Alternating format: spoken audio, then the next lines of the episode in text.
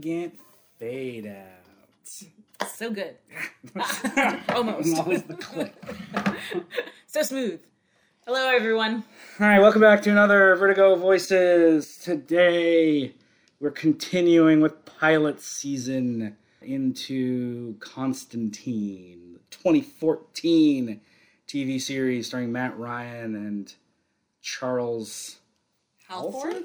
Halford? I think so. Yeah, I think so. Yes. Charles Halford, and then a third actor who is only in this one episode. Do you remember who who the actor was? yes. Lucy. Lucy Griffith. Yes. Um, Vertigo voices all star Lucy Griffiths, who was uh, in last week's episode of Preacher. Yeah, that was was that last week. Yeah, whatever. was. Fuck. Yeah, sure. Last episode.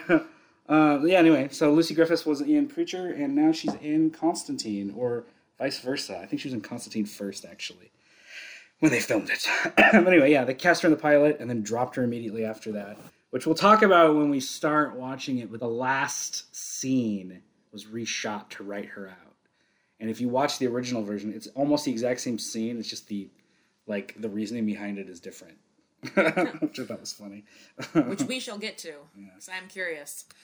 Any news today? I haven't even looked at my notes. I've been reading. I read two series recently, so I've got a shitload of notes on those. I read the entirety of The Wolf Among Us, and then I read the first miniseries of Human Target. Aha. Oh yeah, I did have one thing I wanted to say.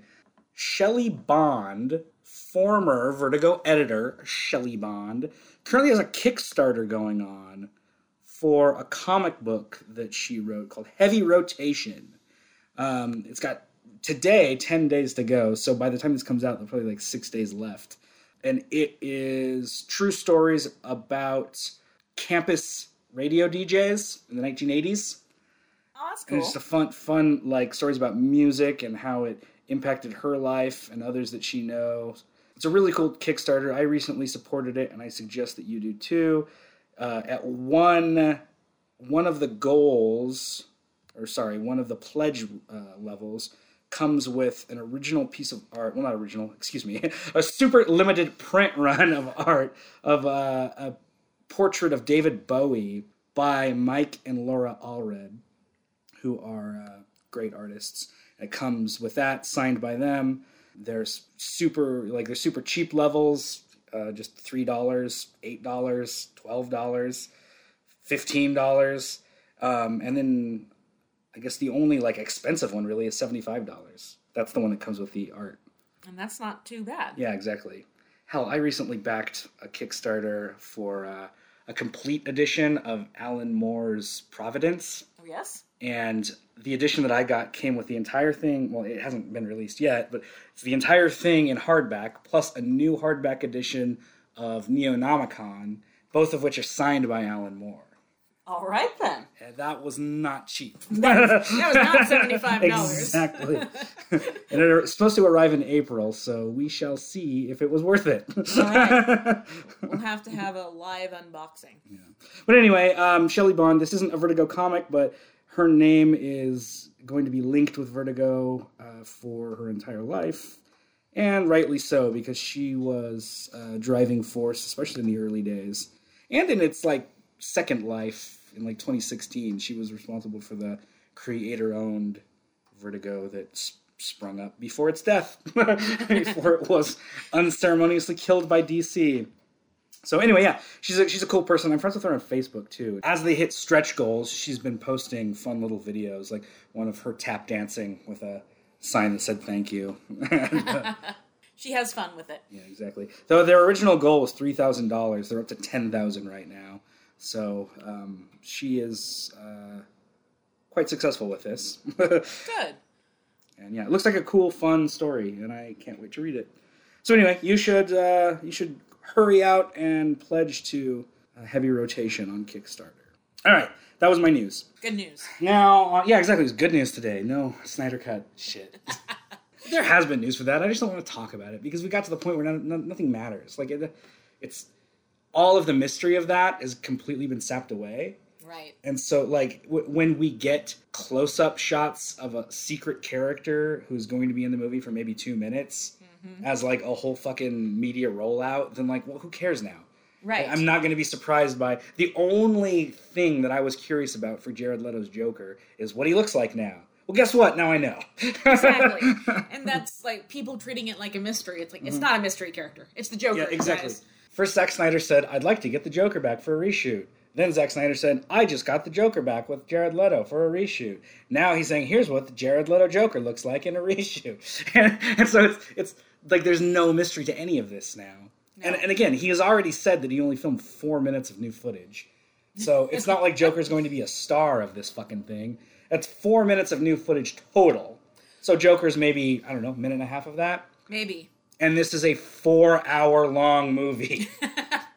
At this point, it really is like you know you watch a dumpster blow up and turn it into a dumpster fire. And so many months later, it's like you look out your window and you're like, "Yep, the dumpster is still on fire." like the town of Silent Hill. It's got the constant fire underneath. right, right. Or is that- That's actually based on a real place, Centralia. This uh, uh, town that has a literal like trash fire. Is it trash or coal? I think it may be a coal mine that caught on fire. It's constantly burning underneath it. wow.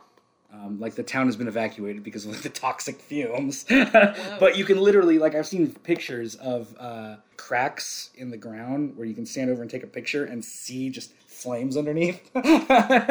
All right then. It's it's really weird. Anyway, well, none of this has anything to do with that, and I don't even want to talk about Snyder Cut. But uh, we're talking about Constantine because this is of the various adaptations of John Constantine. I think they really hit lightning in a bottle with casting Matt Ryan, and I, I thought the show was pretty good.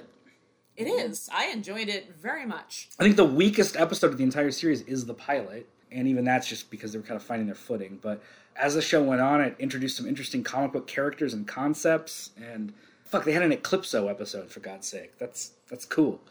Which one was that? The one with the the uh, Eclipso shard, the little diamond. Oh yes, yes, yes. That's how. That's what Eclipso gets his powers in the comics to possess people. Whatever, it doesn't matter. Um, all right, so we, we were watching this on Blu-ray, which is also uh, priced to own. You can find it pretty cheap. The complete series on Blu-ray for probably less than twenty dollars most places. So I would suggest getting it. This was also, I, I say most places, this was only released through the Warner Archive website. So you can only buy it on Warner Archive or their Amazon shop. Like those are the only places you can buy it. You can't just fucking find it in the store. Alas. what I prefer, but whatever. Oh, before we begin, is your cell phone silenced? Of course, my cell phone's silenced. It's always silent. Even your work one? Uh, I don't know. Just turn it off. I don't. I don't get phone calls on the weekends. Anyway, So if you'll notice that it only rang once, so whoever called me knew that they shouldn't be calling me. felt guilty about it. exactly. but anyway, sorry, I couldn't help myself. All right, so we're gonna watch the first episode. The Blu-ray's in. Gonna hit play in three. Wait, hold on. I'm gonna go to episode selection. I almost hit play all. Not that it really matters. All right, we're gonna watch the first episode called Non Est Asylum. No, I don't know how to pronounce that. Um, and I'm gonna hit play in three, two, one, go. Play. Tally ho. Look at that. Oh, no, no bullshit animations. Just right into the FBI warnings. right. Piracy is not a victimless crime, kids. I remember years ago on the, the old G4 show, Attack of the Show. Oh wait, hey, there's Ravenscar. That's uh, from the comics. That's where John was. Like all, all this opening scene of him uh, as uh, oh inst- institutionalized at Ravenscar is from the comics. He uh, that happened to him right after the Newcastle incident. Um, but I, I, it's recontextualized in the show uh, a great deal because in the comics he's he's like crazy and he gets forced in there and he's abused and tortured and all that. But in the show it's it's his own choice. He's doing this because he wants to because he needs like the therapy basically. And I really I think that's an interesting choice to to make and I, I really like the way that the show did that because there's such a stigma around mental health and especially like institutional settings in in popular culture.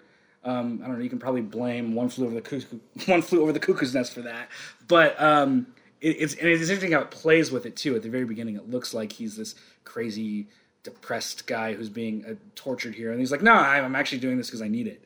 Right, right. I came here because I wanted to. this character um, that he's talking to here, Dr. Huntoon, is also in the comics, um, and he is in Sandman. in the first volume of Sandman, he's working at Arkham Asylum. Oh, oh, oh, oh. He, he's the one who, um, Doctor Doom's mom. He takes. Yes, yes. Dr. Okay. Destiny, All but Dr. yes. Destiny. Excuse me. Excuse me. Wrong D. Wrong D. Uh, I was about to say something a second ago, and I can't remember. I don't know. I got lost my train of thought. Piracy. Not. Oh yeah, yeah. That was just a joke. Uh, this show called Attack of the Show. They they used to have a segment called DVD DV Tuesday, it's just like, oh, that phone number's real. You can call that. Ah, can you? So the funny thing about that phone number, uh, when the show came out, you could call it and get a voicemail from John Constantine saying like, "Sorry you missed me. I'm I'm out in the swamps of Louisiana, uh, like hunting down Dr. Alec Holland or something like that." It was Swamp Thing. Um, but if you call it now, you get a voicemail from his sidekick from uh, Legends of Tomorrow. It's like, hey, this is Gary Green. Um, John Constantine can't come to the phone right now because the card comes up on uh, Legends of, of Tomorrow as well. But anyway, um, DVD Tuesday. They uh, there was a joke one time where they used to have Chris Gore, film critic, would come on and talk about new DVDs that were coming out. And then one time they were talking about those those piracy warnings at the beginning. And they're like, aren't those annoying? And he's like, yeah. Every time I pirate movies, I cut that part out. Just skip right over it. so this uh, this was written by Daniel Cerone, based on a, on a story by him and David Goyer, and it was directed by Neil Marshall, who Which- yeah. director with some pedigree. He uh, he directed um, oh fuck war, uh, Dog soldiers. Dog Soldiers. Jesus, I want to say War Dogs. Jesus, Close. He directed Dog Soldiers, um, The Descent, Doomsday, the Hellboy reboot, uh, a bunch of episodes. Well, not a bunch. Uh, a couple of really good episodes of Game of Thrones. Right. and he's working on something now. I can't remember what it is, but it sounded really cool. Anyway, oh, he also did Centurion. Have you ever seen that? I have not seen that yet. It's with um, oh Magneto. What the hell is Michael? Fassbender. Yes, Michael Fassbender and Olga Kurylenko. I think Noel Clarke's in it too. It's a cool like uh, oh old timey British war movie. I've been wanting to watch it. I usually like everything that he does. I wasn't a fan of the new Hellboy, but he's a very good Oh, man, director. I fucking loved it. Really? Yeah, I, that felt more like the Hellboy comics than the old uh, movies. The old movies are fine. I, I I greatly enjoy Hellboy one and two, but it was nice to see the weirdness of the comics thrown into them, like directly adapted instead of filtered through someone else. I guess Guillermo del Toro has a very specific way that he sees things. he does. And his Hellboy movies don't feel like Hellboy comics even remotely. Um, they've got kind of like a heart and a, uh, oh, I don't know, a love in them that is completely absent in the comic book. and I, I liked going back to just like the weird, dark, uh, not grittiness, but just, um, I guess, mythology of the comics.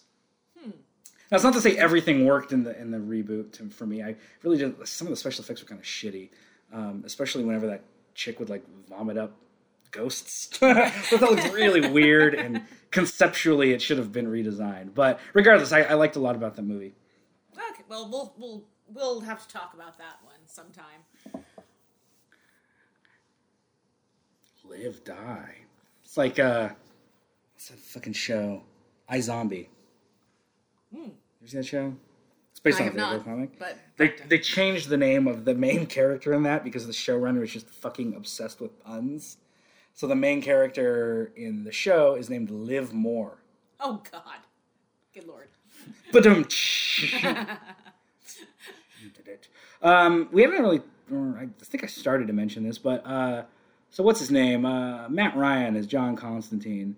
When he was cast in this, there were actually people bitching that it wasn't um, Keanu Reeves. like, it wasn't Keanu Reeves, like, because this is not that thing. This is totally different. Thank And- God this yeah. is not that thing. and it's try it's trying to be more like the comic because he looks like the comic character. And um, since then, so this show ran for almost a whole season. I mean, it, it there were a couple unproduced episodes, but it was basically a whole season from 2014 to the beginning of 2015. Since then, he has still played this role in something every single year since then. He's good at it. Yeah, I mean he's he's a regular on Legends of Tomorrow now. He had he played the same role in Arrow. That was actually a big damn deal because he played John in Arrow immediately after this show got canceled, and that was all down to um, fans talking like fans online wanting him to play it, but uh, Stephen Amell, the star of Arrow, just really liking the character and Matt Ryan, and he like pushed really hard to get that going and he would like provide updates on Twitter, like I'm working on it, guys. and then uh, and then when it happened, he was like, "All right, John Constantine's going to be on the show, but this is totally a one-off. Like he's definitely not coming back. Sorry, we did what we could, but like just legally, we can we can only use him this one time." And then the next year, he was on Legends of Tomorrow for an episode, and now for the last two seasons, he's been a regular on it. That's awesome. Yeah. At least he's found new life there. Yeah, exactly. And and then he's voiced the character in three animated movies now. Um, a little claymation short called Really? John Con Noir. Claymation short. yeah, it was released I think around the same time as this. Um, but yeah, he's he's basically made the role his own, and um, I know that there's still fans that want more Keanu Reeves, but I, I don't I don't think I can ever see anyone else playing this role as well as him. No, I agree. And you and I talked about this when we did our commentary on Constantine. Check it out, y'all. Um, it's nothing against Keanu Reeves, but his Constantine is just, to me anyway, is just straight across the board churlish, like all the time. And not to say that Constantine isn't churlish, that he's not a smartass, but with Matt Ryan, I get the impression like there's a little bit of humor there. There's a nice undercurrent of humor in the show, whereas in the movie, again, no offense to uh, Keanu Reeves, but he just doesn't pull that off as well to me. Well, and it's it's the way the character's written. The character's written as being very flat in the movie, and that's what he does. Like I'm, I'm sure his direction was just be like you, you're you've got to be uh, cool and detached on every single thing. And whereas this, like, especially as the show goes on, and then on into Legends, you see a lot of different sides of John, and he becomes much more complex, much more in line with his comic character.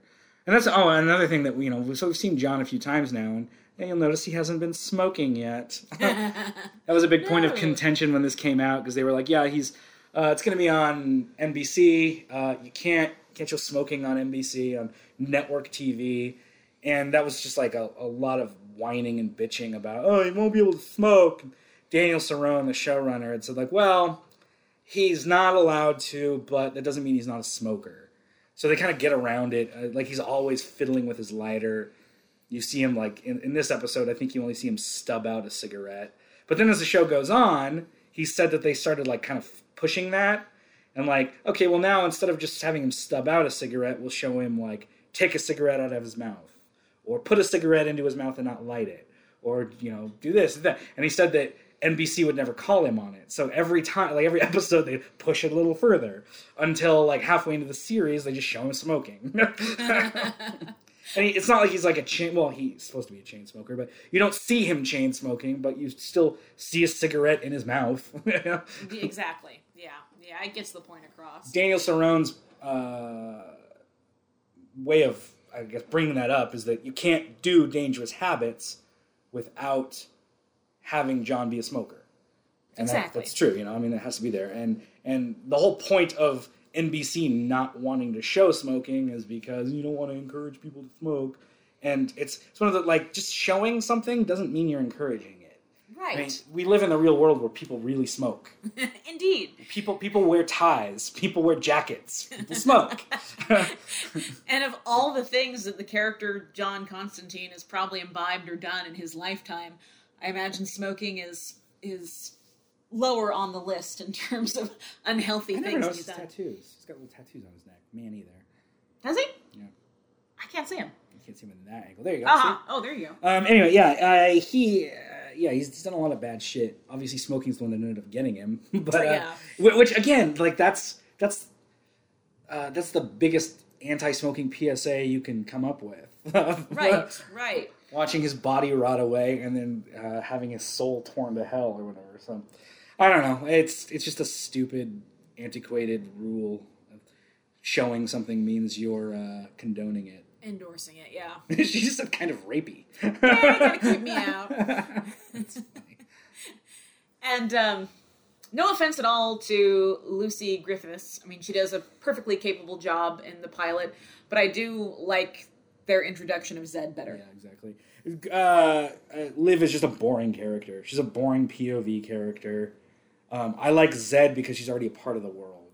Right, Um, right. It's just different. She she has her own, uh, I guess, magical abilities. John has his, and they uh, they like meet up together or whatever. but but this character, I can't remember her name. Something Winters. No, Aberdeen. Ab- Liv her, Aberdeen. Her dad's name was Winters. So her dad, Jasper Winters, is actually a comic book character. That's right. But he doesn't have a daughter, does he? No, back in the '80s, there was this comic book called, I believe, Night Force, and it was led by this vampire named Baron Winters, and he had this castle with like magical realms and shit in it, and uh, he commanded this team of like supernatural heroes and villains. Um, within Vertigo, and technically, technically, I guess it's still DC then, but he shows up in Books of Magic, the comic, the original graphic novel, or fuck, the original miniseries. he shows up as kind of a foil to John Constantine in the story where John um, drops Tim off with Zatanna, and she takes him to like the big party, and then John shows up and crashes it. Um, uh, Baron Winters is in that scene. Oh, okay. He and John get to be antagonistic to each other, but in this, he's not Baron Winters. He's just Jasper. What's of all the fucking names? Why Jasper? Just sounds weird. Like like especially when John is talking about him all like uh, oh like uh, seriously, you know, like Jasper. like it doesn't doesn't sound right. I guess they tried Bartholomew and that didn't have the right ring either. I don't know. just literally anything. I would have just short like I feel like the shorter the name, the uh, the easier it is to sound dramatic. You know, John. It's a good name. It is. Call him Jack. Jack Winters. That, Winters. that sounds better. that would do the trick. Or just Baron. Fucking call him Baron. Yeah, Why go, not? Go there. Who the hell cares?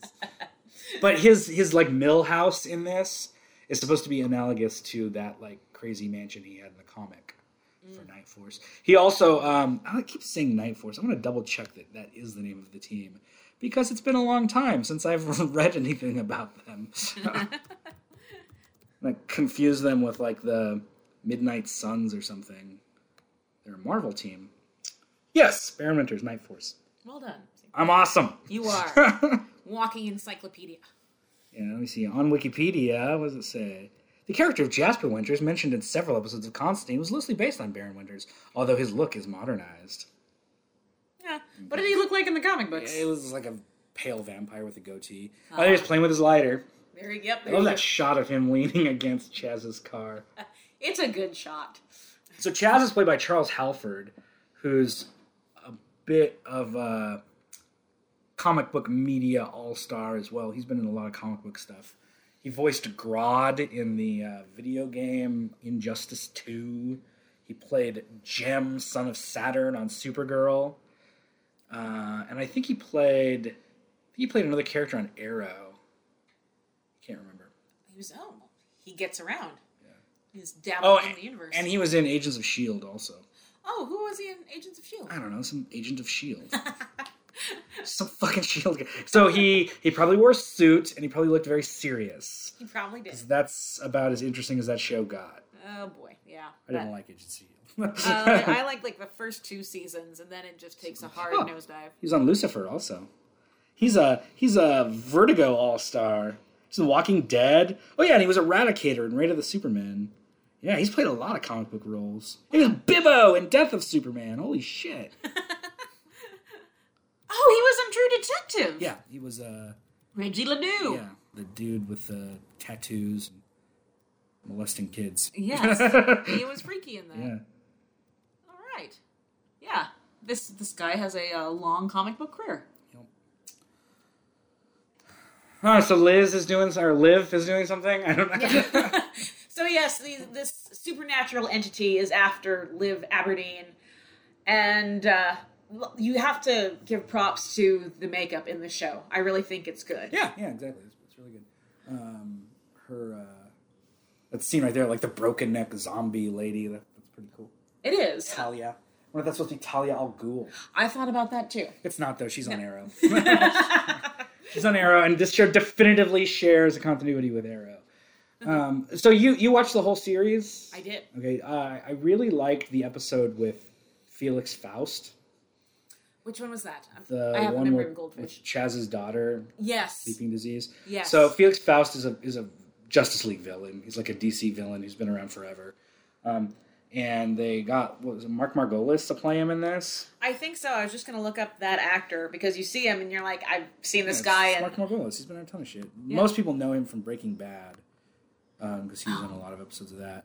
But uh, yeah, Mark Margolis. there he is. Um, anyway, um, he uh, that's a that's a huge DC villain who hasn't really gotten much love in adaptations.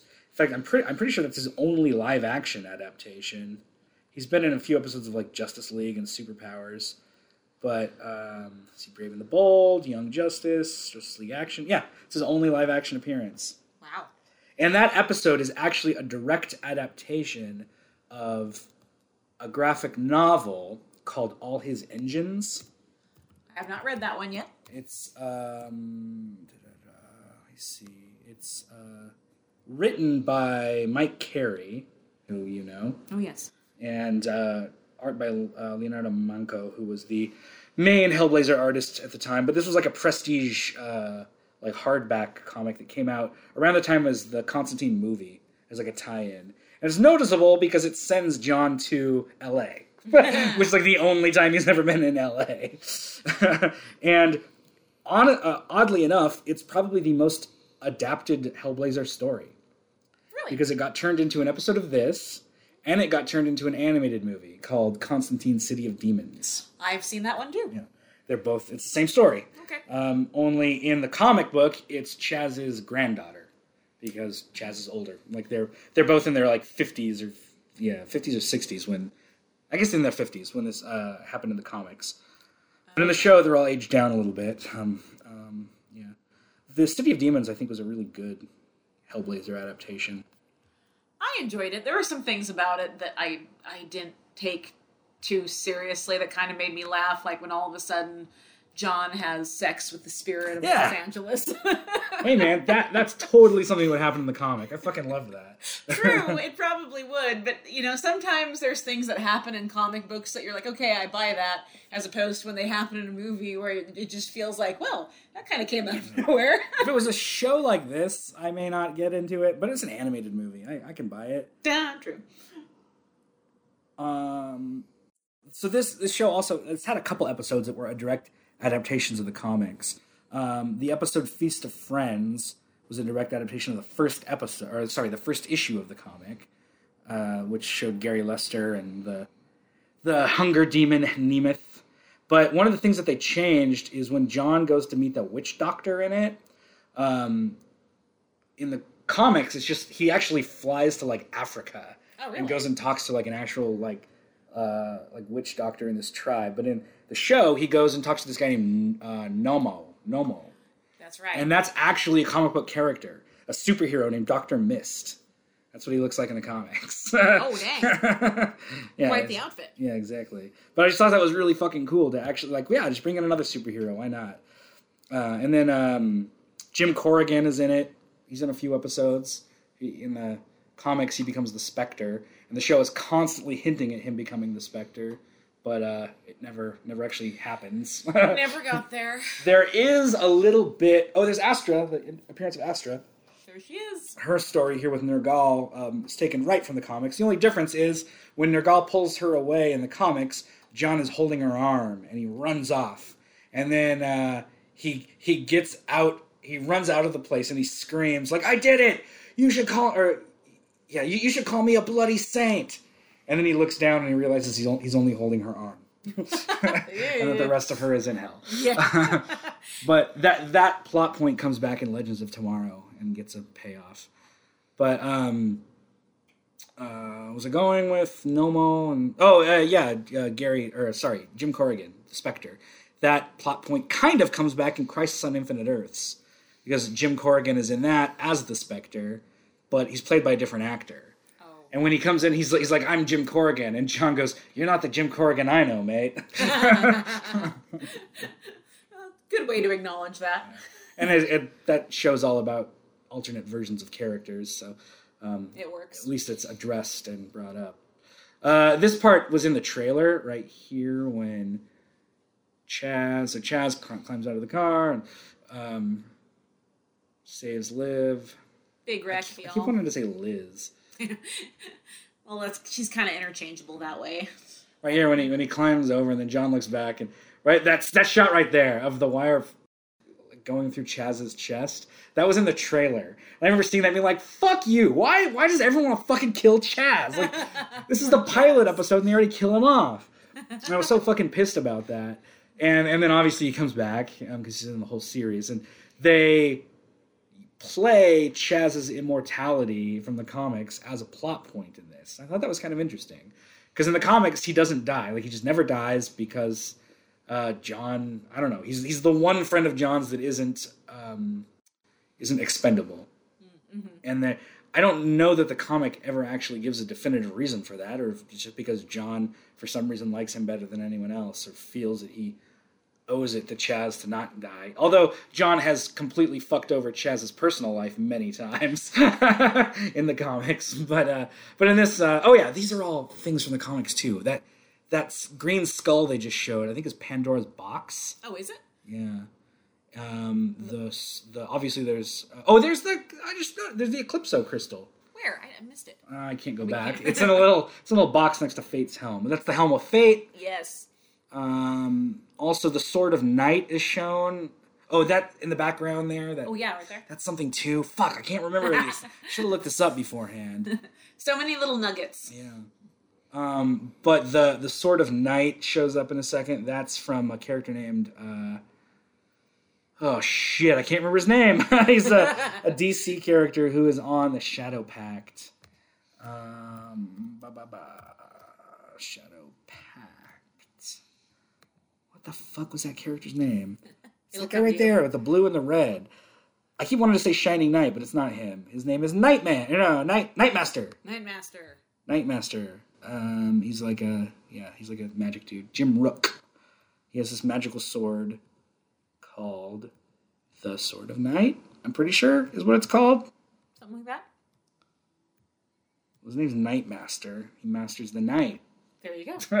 Name is straightforward. Yeah. And his sword. Yeah. Anyway, um, this whole like screen here where uh, he's trying to find the location of stuff. That's uh, from the comics as well, although it's less visual than CGI blood. well, and Wonder Woman 1984. This is how you incorporate, you know, items and Yeah, guffins exactly. from comic books into a show. like I love the line when she picks up Doctor Fate's helmet Yeah. and he's like, "Put that down Yeah, before it puts you Yeah, down." exactly. Which after this show aired, uh, he actually became oh Ivy University. That's another tie. That that's where the Atom works in the comics. Oh, I totally forgot. Okay. That comes that comes into play in Legends of Tomorrow also. But uh, yeah, the the Helm of Fate. He actually became the the wielder of of that in the comics after this show, in like the Justice League Dark comic.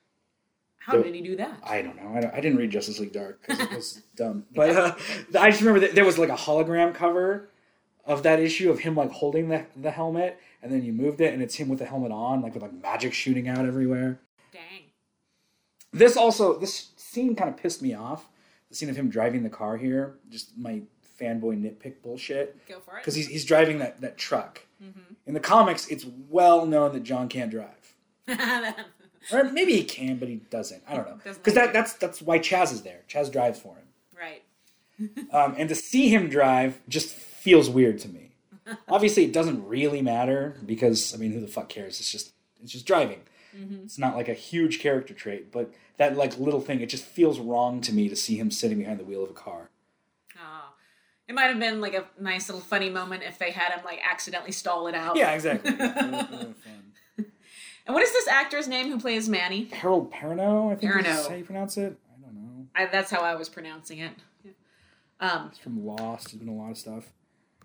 I finally, I haven't seen Lost, I have to admit, but I finally recognized him as Mercutio from Oh yeah. from Romeo and Juliet, and I was like, oh my god, I haven't seen you in anything since then. So I was really excited to see him here. And he was Link in the uh, Matrix movies. Oh, that's right. Okay, The replacement for the actor who wanted more money, so they just fired him. Like be I gone. think killed him off between movies. Jesus. but he's great in this. I really like him in this. Uh, My only complaint is that Manny's a new character um, made up for the show, and I, I think I mentioned this earlier to you off air that I fucking hate that. and Hellblazer has a ton of angelic or otherworldly characters that he could have been. My my original thought before spoiler they released it, he's actually the villain in the last episode. Right. Um, my original thought was he should have been Dead Man because he's constantly um, uh, he's constantly possessing people and taking them over, and just like Dead Man does in Books of Magic. Oh, there's Richie Simpson, another character from the comics. I brought him up in another episode. I don't know if you remember that or not. That uh, what's his name? Uh, fuck, what's that actor's name? Jeremy Davies. yes. Uh, he is Richie Simpson in this. Then he's Richie Simpson in Justice League Dark, the animated movie, and in that, Richie Simpson becomes Doctor Destiny.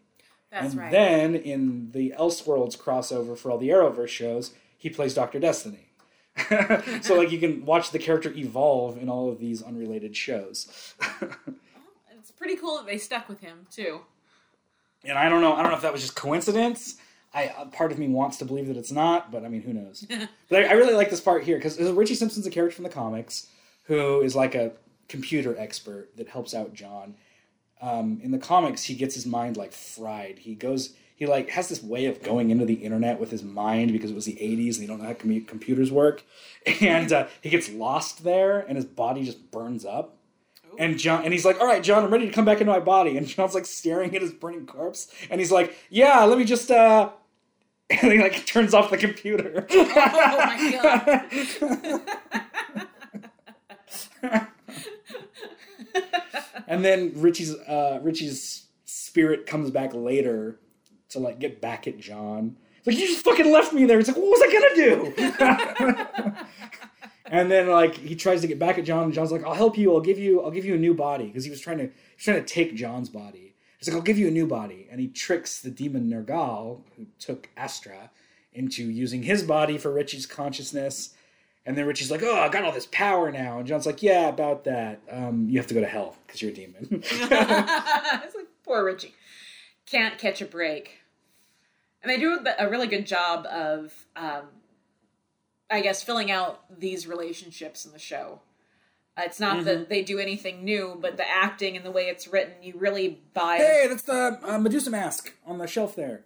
My goodness. Um, you can't. You can only see for a second. Right next to that, uh, right, right next to that mirror is the Medusa mask. Right Oh, there. right there. That's Okay. uh, what's his name? That's uh, Psycho Pirate's mask, ah, which actually later shows up in Arrow and the Elseworlds crossover.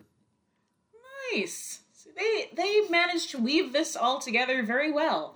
And especially when this was made, it wasn't connected to any of those shows after the fact. I'm sorry. What were you saying? I interrupted. No, it's okay. Just uh, how they do a good job of writing, and the actors do a good job of uh, creating that chemistry between John and his former friends who Yeah. experienced what happened at Newcastle. Yeah. And um, a lot of the time, those type of relationships can feel really contrived, Yeah. and they don't here. They feel really natural. I think. I really like, especially when he, when he's talking to Richie there. He's like, Richie, I need your help. And Richie's like, no fucking way. Like, I'm not going to help you. And John's like, all right, fine. I'll just frame you for murder then. right?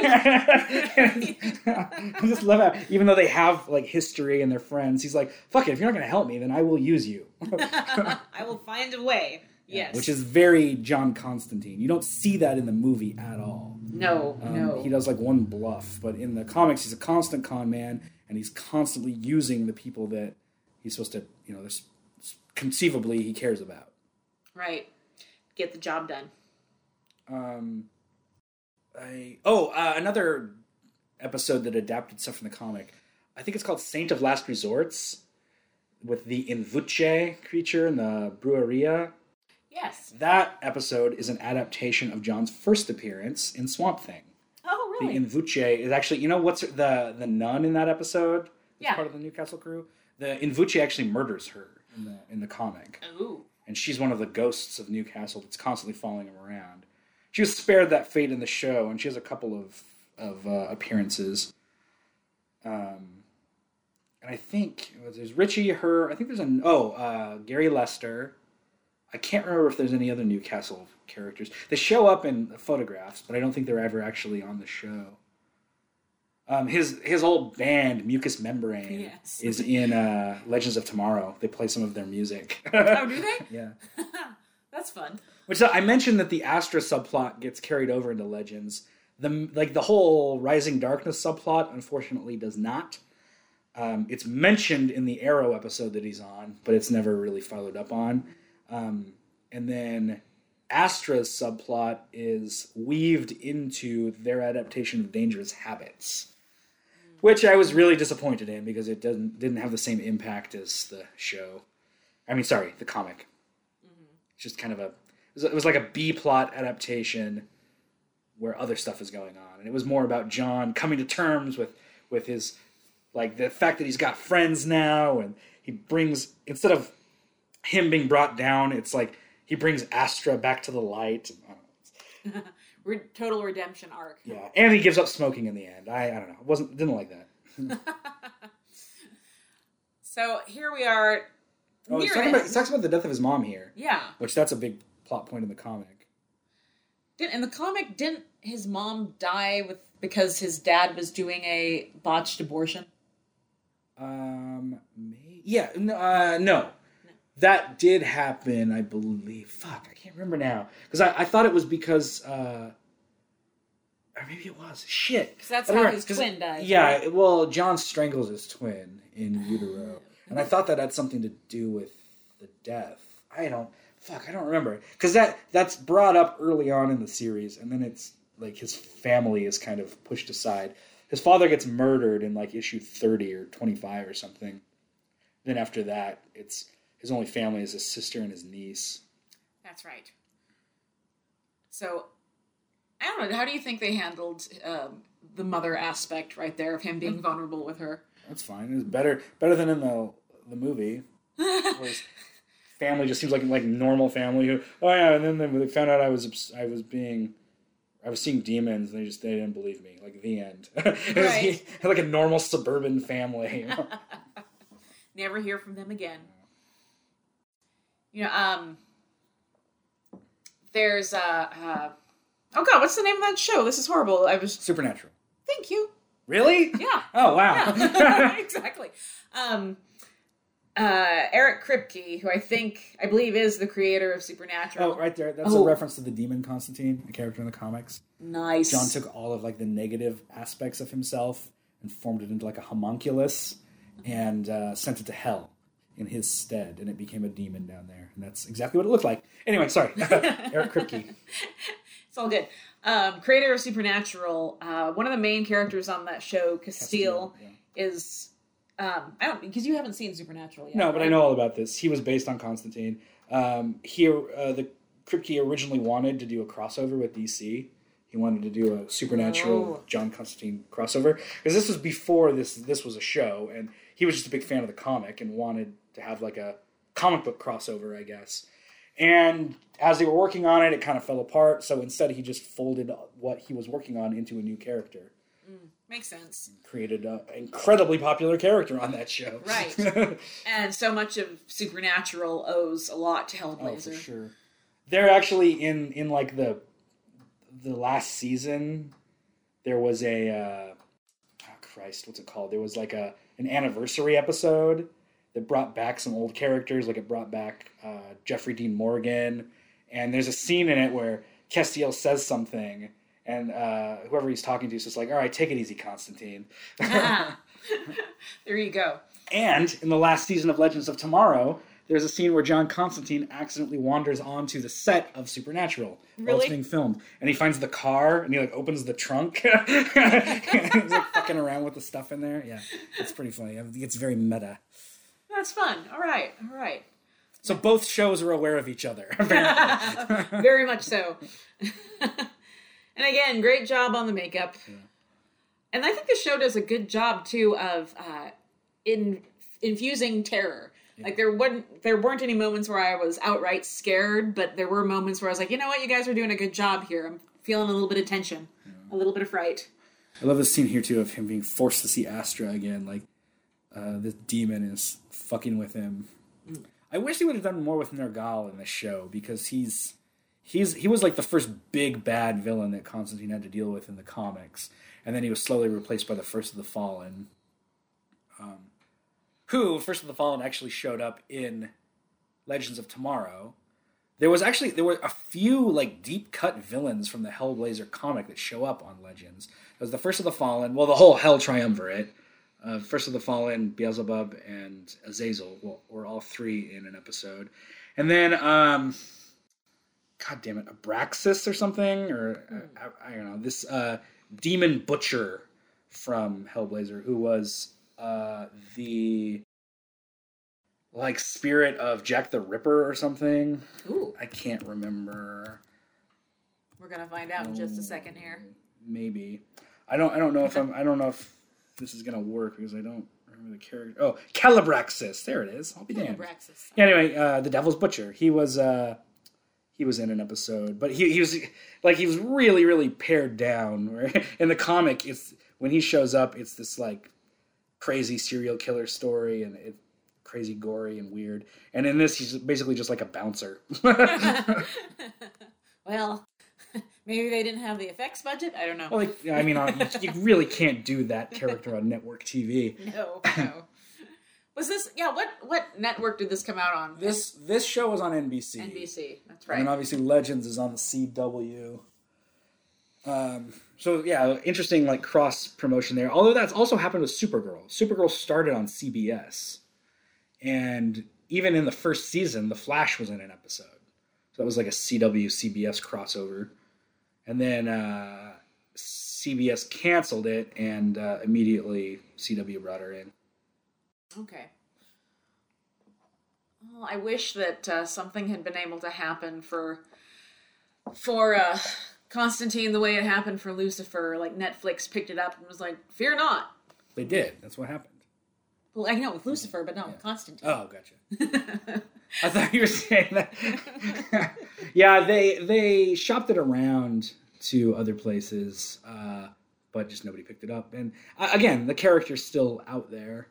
Um, I care less about the series continuing as I do about the character character's legacy going on. You know, because that's the legacy of this show. It was 13 episodes or however long, one small season, but it's still being felt. You know, the character is still in animated movies, still uh, on TV. I mean, the fucking he's currently filming a season of Legends of Tomorrow. There he is, stubbing out the cigarette.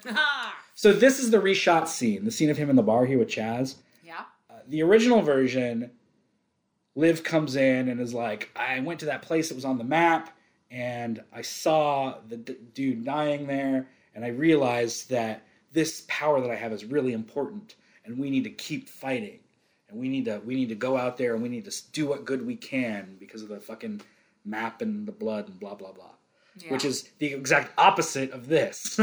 and then and then uh, what's his name? Chaz is like, was it Chaz or Manny? I don't know. Whoever was like, she didn't need to drive by that. You just told her that and blah blah blah. You know. And he's like, oh yeah, maybe I used her so that I could then continue using her power. And then this is the opposite, where he's like, you uh, she didn't need to go down that way. You just had her do that to scare her off. He's like, oh yeah, maybe I did. Maybe maybe she's just not ready for this world. well, again, like no offense to Lucy Griffiths at all. She's perfectly capable, but I think they made the right choice. Exactly, and that's the I think I think that was another thing about, about this show that you don't see often is that the creators immediately recognized that something wasn't working, Right. And that they it was clear that that character just doesn't work in this environment. And instead of sticking to their guns or trying to fucking force it, they're like, "Well, fuck it, let's just cut her away and bring someone else in." Exactly, and it works. It works. I mean, it's perfectly good pilot, and you know you, it, that makes sense too. That someone with that power would be so freaked out by it, they'd be like, "No, thank you." Yeah, I, yeah, exactly. I mean, the ending here is a little inelegant in that changes John from being, you know, like the con man who's trying to get something he wants from her, um, into being like a uh, I don't know a decent guy trying to shield her from the harsh realities of the world. Which again, that's not not the most elegant way of doing it, but it's one instance in many. right, right. And I'm I'm going to mispronounce her name, so forgive me. But Angelica, is it Angelica or I think, Angelica? I, I think it's Angelica. Angelica, Angelica Think.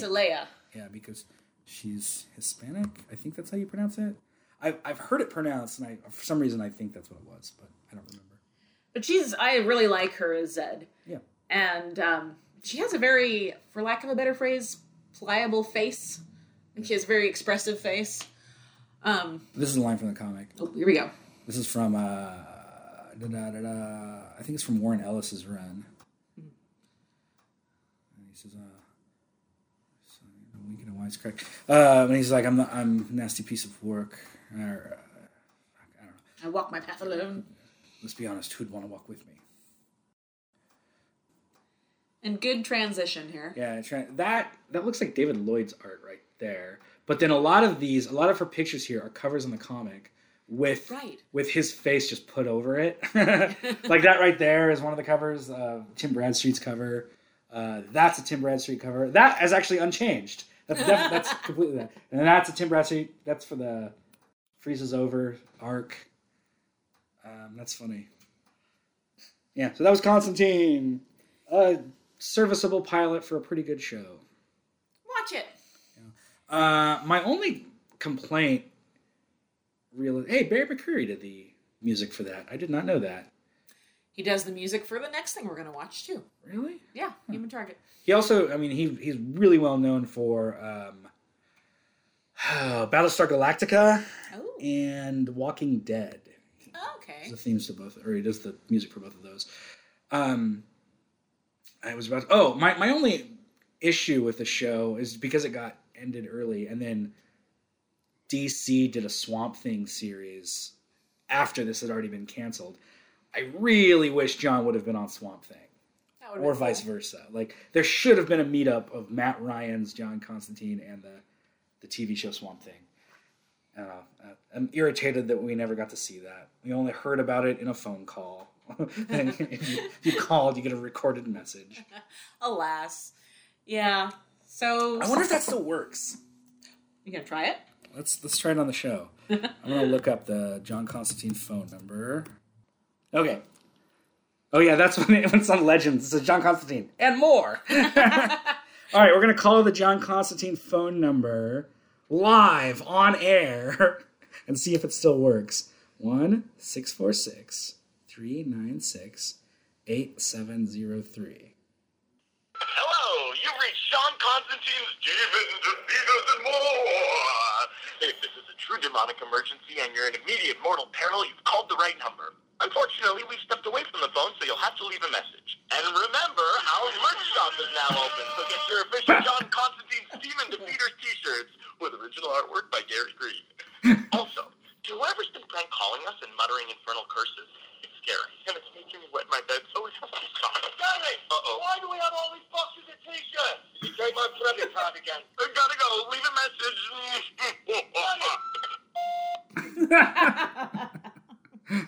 Yeah, it still works. Yeah, so that's the that's the Gary, the re-recorded uh, phone number from uh, uh, Legends of Tomorrow. That's funny. nice little addition. Okay, so um, I say this is a Vertigo. I agree. It is. Um, I do wish there was another season because I really like this iteration of the character and they got me hyped to see what would happen next. And uh, to keep harping on this, it's like, why do we live in a world where there's only one season of Constantine and we have, what, five, six seasons of Lucifer? But we'll get to that later. But yeah, I really like the show. Well, you can keep up on Legends of Tomorrow now. You can see his continuing uh, adventures. Yeah, I'll give it a try. I'll give That's it a try. uh, another thing that's funny. So on this, you know, he's not allowed to smoke. He smokes a couple times on Legends, but there's one scene specifically where he lights a cigarette. Like he, he had just done something with the Legends, and he lights a cigarette and walks away. And as he walks away, Ray Palmer looks at him and goes, "Damn, he's cool." and it's literally right after he's lit, lit a cigarette. And just like that, thousands of children went out and started smoking. oh, I mentioned earlier, I'm going to go off on a tangent now that, uh, you know, what's his name was on. So, but both John and Richie were in the Justice League Dark movie. yes. And when that came out, there was like all these questions about if that was in continuity and blah blah blah. And but it's not obviously. It's in the DC animated movie continuity, the fucking new Fifty Two continuity that they created.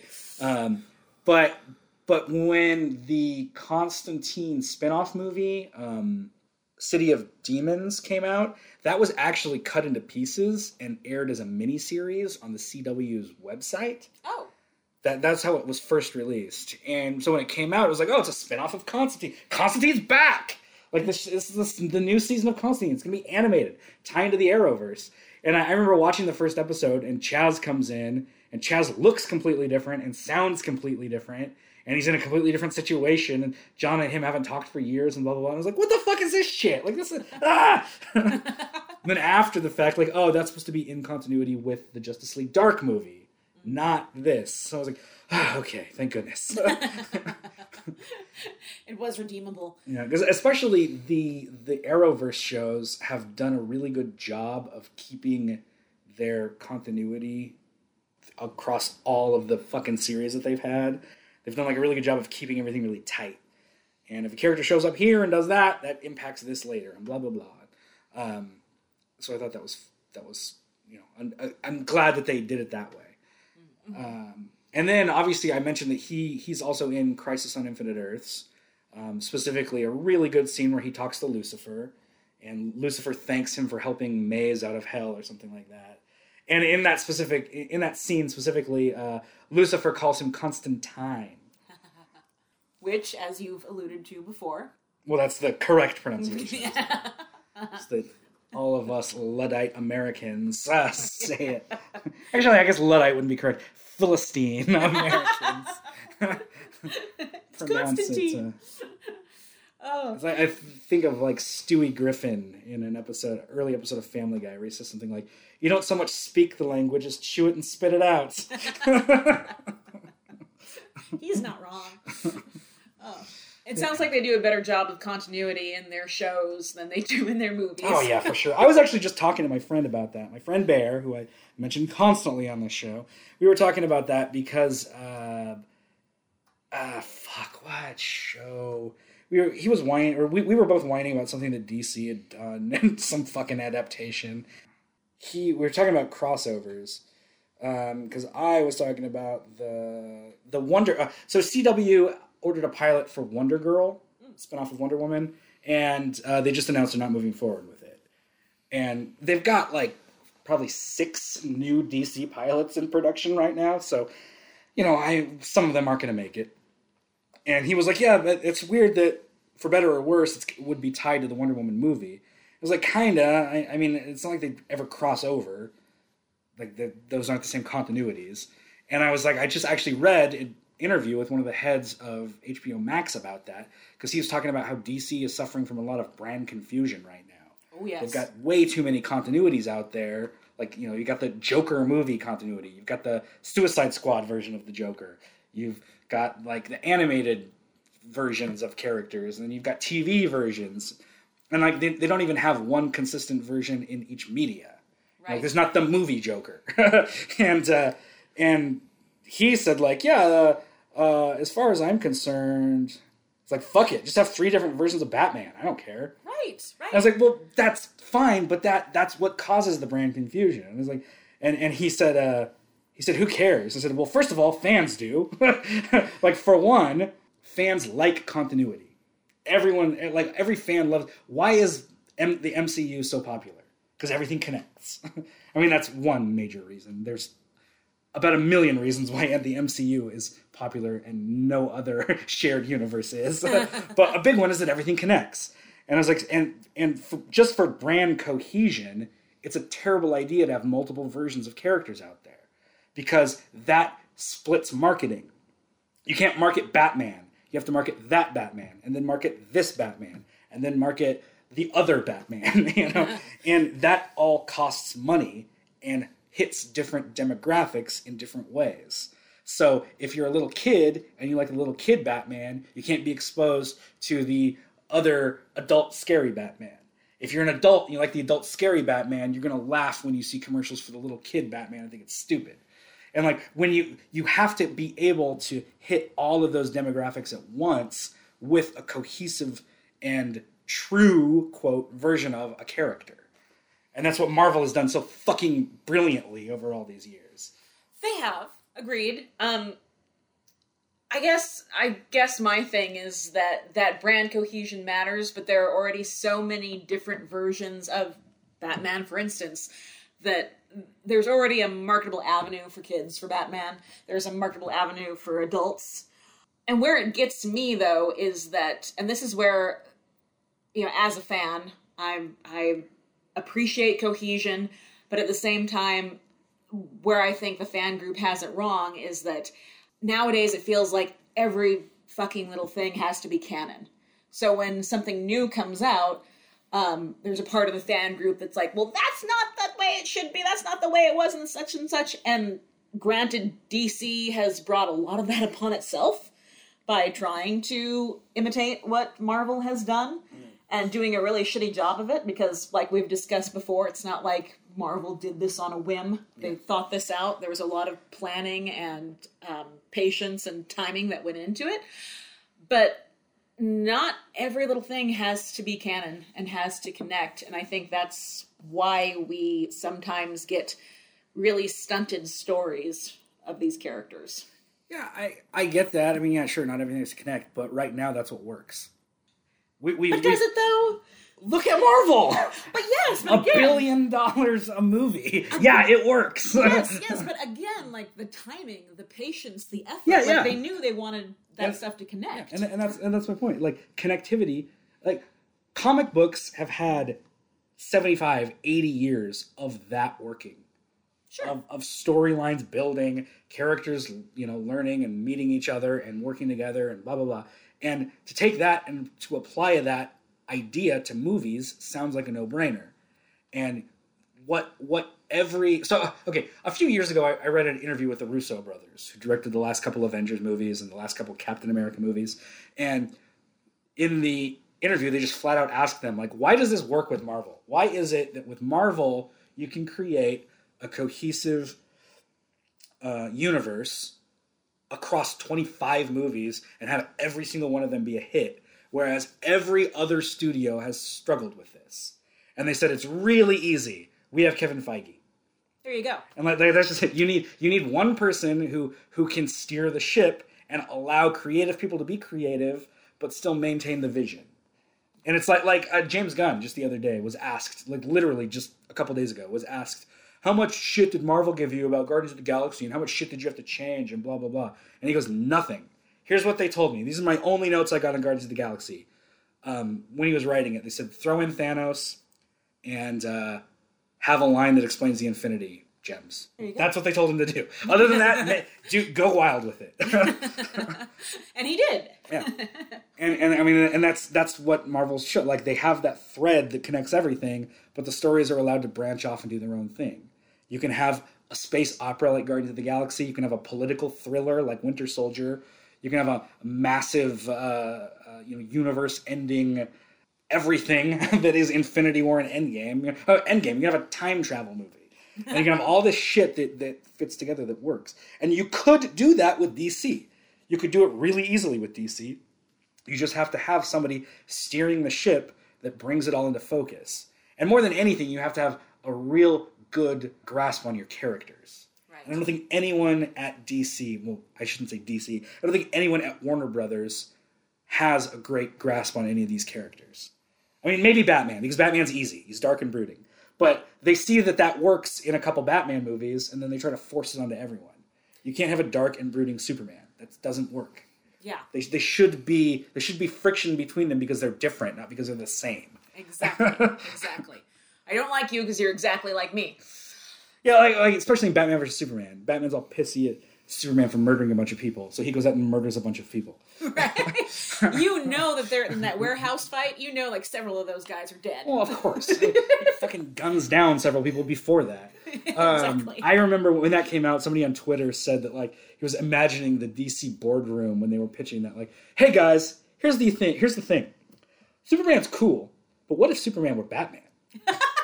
And he goes, yeah, great, but then no Batman. Like, no, it's fine. We'll just take Batman and turn him into the Punisher. oh, oh. oh, when you put it that way. Yeah. Yeah, and well, I think you and I basically agree on this. We're just coming at it from different angles, but like you said, the bottom line is is that no one's steering the ship. It's more like there's a pot on the stove and people keep like the famous Yeah, adage, too many cooks Yeah, spoil exactly. broth. Like people just keep adding shit that is hard to tie back to the previous thing or doesn't need to be tied back to the previous thing because again, dark, somber, ugly colors. And it all has to be that way. And it's like, no, no, you really don't have to stick to your guns on that. And I, you know, I mean, and be, before we had this drive for cohesion, DC was still kind of hit and miss as well. I mean, the Michael Keaton Batman movies were fun.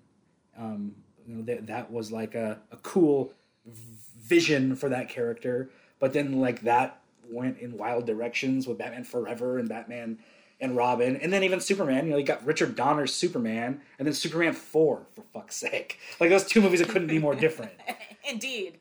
And- And, that's okay. Yeah, and- but then and then you know they got the Catwoman movie, you got the Supergirl movie, um, and so like they had just as many misses back then too. It's not like this is a new thing for Warner Brothers. No. they've just they've never really had a great idea of how to move forward with any of this. So whoever's loudest at the moment gets the money. Right. and right. that, that's the way it still is. Whoever's whoever comes in and woos them the best, like fuck yeah, through the door. Here's a million bucks. Go do that. it is like you hear of a joke a lot, but it feels true. Like in the uh, um, it's all charted out. Like they bring in people with the with the pie charts and the demographics, and they say, well, this demographic of twenty five to thirty five year old women and like eighteen to forty year old men, like this, this, and this, and they're like, okay, make a movie around that. And then they're really surprised when it's like nobody likes this. Yeah, I don't know how we got down this rabbit hole, but uh, I guess it's uh, it's it's all related. yeah, sure. We like our rabbit holes. Yeah, well, Doctor Fate's helmet shows up in in Constantine. That helmet was also in, uh, well, not the same helmet, but but Doctor Fate was in um, Smallville, and Tom Welling played uh, Cain in Lucifer. So um, I think it's all tied into Vertigo. And it is. It is. Of Whatever. Let's go to the end of the show time. Um, so where are my notes? There we go. Uh, like and subscribe. Follow us on Twitter and Instagram. Vertigo Voices at Vertigo Voices and just Vertigo Voices. I mean, email us vertigovoices at gmail.com. Also, one thing that I've neglected to bring up is that you can go ahead and review us and give us five stars on whatever podcast podcast app you use or podcap, as I just coined. There you go. Um, um, we actually just got a recent review that I thought was very nice. Let me see if I can find it real quick in my library. Okay, Vertigo Voice. There we go. um, so this was five stars from Artemis, and then a bunch of numbers. Artemis says, "This is uh, it is wonderful to find a podcast discussing the world of Vertigo. The hosts do a great job discussing and analyzing the universe. The title of the review is finally." well, thank you, Artemis. Yes, thank you. I'm glad you're listening, and I'm glad we're filling that that Vertigo niche in your life. Um, go ahead and uh, send us an email, Artemis. Let, let us know what your favorite Vertigo story is, and uh, if you'd like us to talk about it. I, we'll do it. We'll do a whole Artemis episode. Uh, what? Oh shit! I closed my notes. Bear with us. Uh, yeah. Okay. So yeah, uh, all that. That's. I guess that's it. We're done. That's everything that we need to talk about for uh, ending the show. Join us next time. Yeah. Uh, what are we doing? Oh yeah, we're gonna do. We're gonna keep on trucking with the pilot season, and we're gonna watch Human Target. One of the humans' targets. Apparently, there's several. yeah, exactly. Yeah, it's an interesting, interesting character with an interesting history of adaptation, and we'll uh, we'll we'll delve into that next week. Yeah, let us know if there's a particular pilot you want us to watch. Or don't, because we're going to get all around to all of them pretty soon. There's not that many. True, true, true. Just bear with us. all right. Well, we are done then. Goodbye. Goodbye.